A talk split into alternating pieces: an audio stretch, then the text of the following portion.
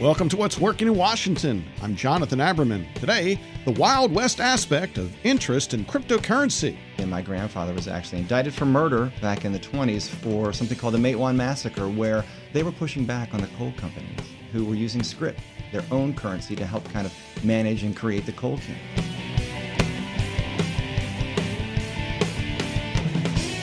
Here in town, we've got a very deep and varied entrepreneurial community that's always engaged in the next big thing. Our next guest is Charlie Kaiser. He is CEO of Atlas Cloud Enterprises. And, well, you're up to some really interesting stuff, Charlie. But let's start here. How does a guy like you end up in D.C.?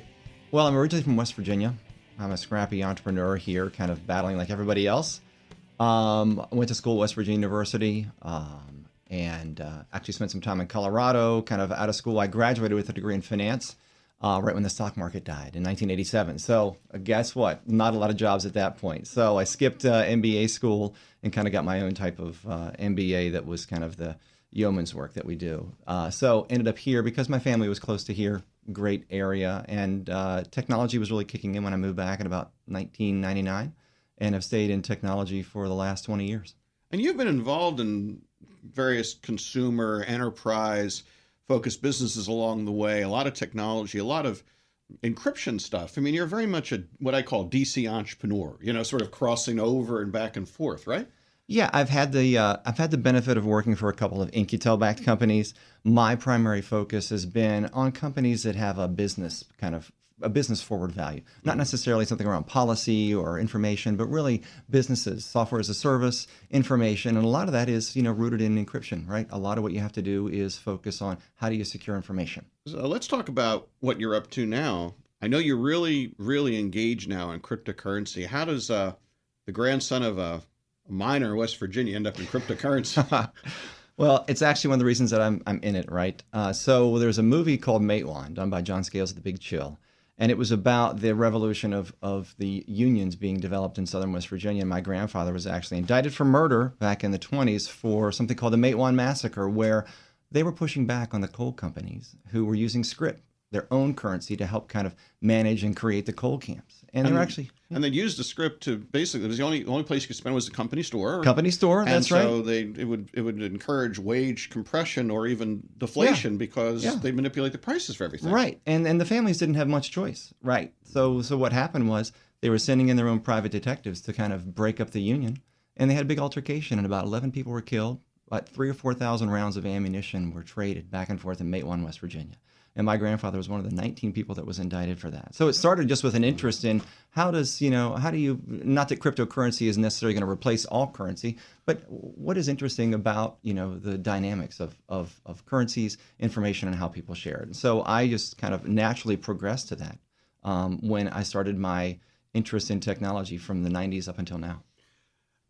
I don't think that um, with all the hype around cryptocurrency and Bitcoin, enough people are focusing on the the fundamental dis, decentralized nature of it that it really is it would make something like script impossible to do right?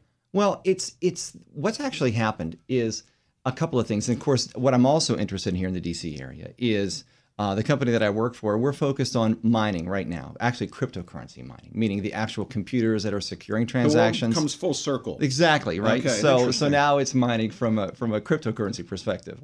Um, and here, of course, regulation is a big issue, mm. right? And and with all the wave of what's known as an initial coin offering, the way that not just a company can issue currency, but a business can start their own token or currency or security or whatever it's going to be defined as. And that's part of what's happening right now. Mm. As a company, we're looking and interested in the companies that are actually creating business value, kind of on the early edge of revenue for blockchain, but none of us really know yet how the global jurisdictions are going to play out for who can regulate this what is it? Is it going to be a currency that's issued by a country? We've got other countries right now that are looking at doing that and businesses that are doing that. And so I think the SEC, CFTC, FINRA, everybody is working hard to try to figure it out and provide kind of a gateway. But they've got to answer to you know the hill and everybody else about things that can happen with cryptocurrency. I was struck recently when I saw, for example, the large investment banks are in the process of setting up an exchange so that they can take big trading positions in Bitcoin and, and trade it. it Bitcoin is is going to be an ubiquitous currency, and it won't be the only one.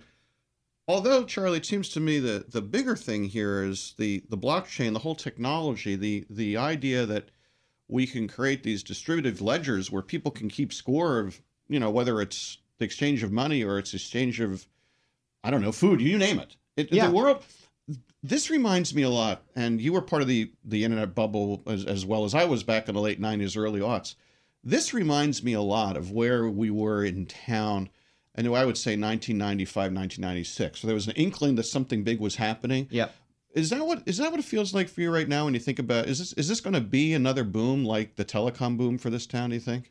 Well, for this town, one thing that we have as an advantage that a lot of people don't realize is you do have a lot of folks that are in this area, kind of encryption, crypt, uh, crypto in the sense of NSA, CIA, those folks, and they haven't really had a gateway to kind of actually monetize and move into kind of the business community. This might be one way to do it, so you might find that, but I think the larger picture is kind of looking at the regulatory side of it, the folks that are kind of setting up shop, and ultimately, you know, how how do these types of decentralized networks actually kind of operate, even to the point where the basic premise behind it now is you've got a public kind of infrastructure of computers around the world that are kind of securing information at the at the lowest level. Mm. But now you've looked at private blockchains. So would a federal government, would DoD, would someone else develop a private blockchain that's large enough to actually have some level of security and decentralization to it? So I think that's some of the stuff that's really fascinating. And you've got bigger companies kind of exploring. You talked about the big banks, investment banks and stuff these guys they'll trade pokemon cards. They don't care. They're going to arbitrage anything that has value if they can get to it right? So that's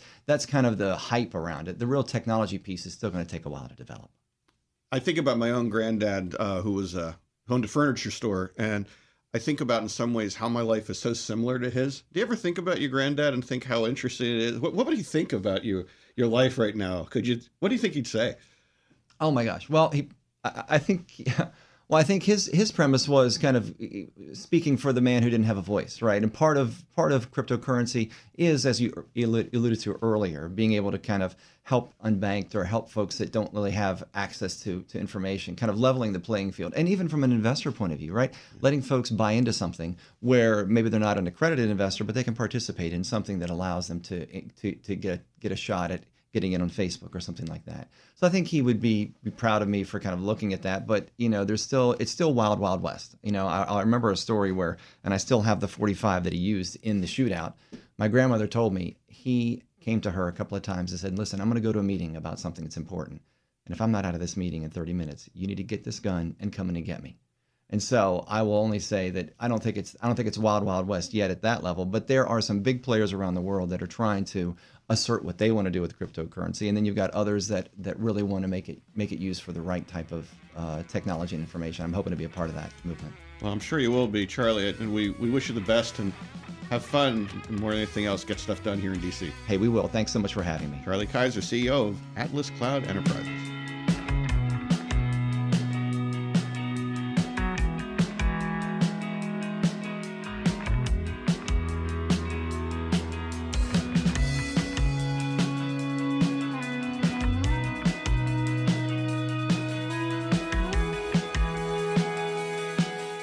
Thanks for listening to What's Working in Washington.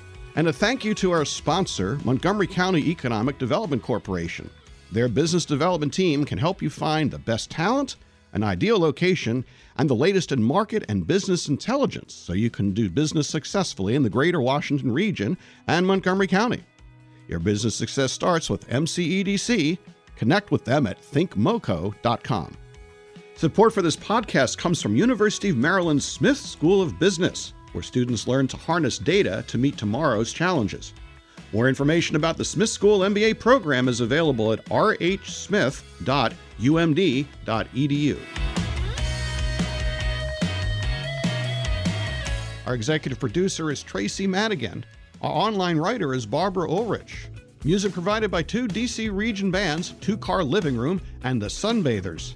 And let us know who you think we should be talking to on this show Tweet us at, at What's Working DC.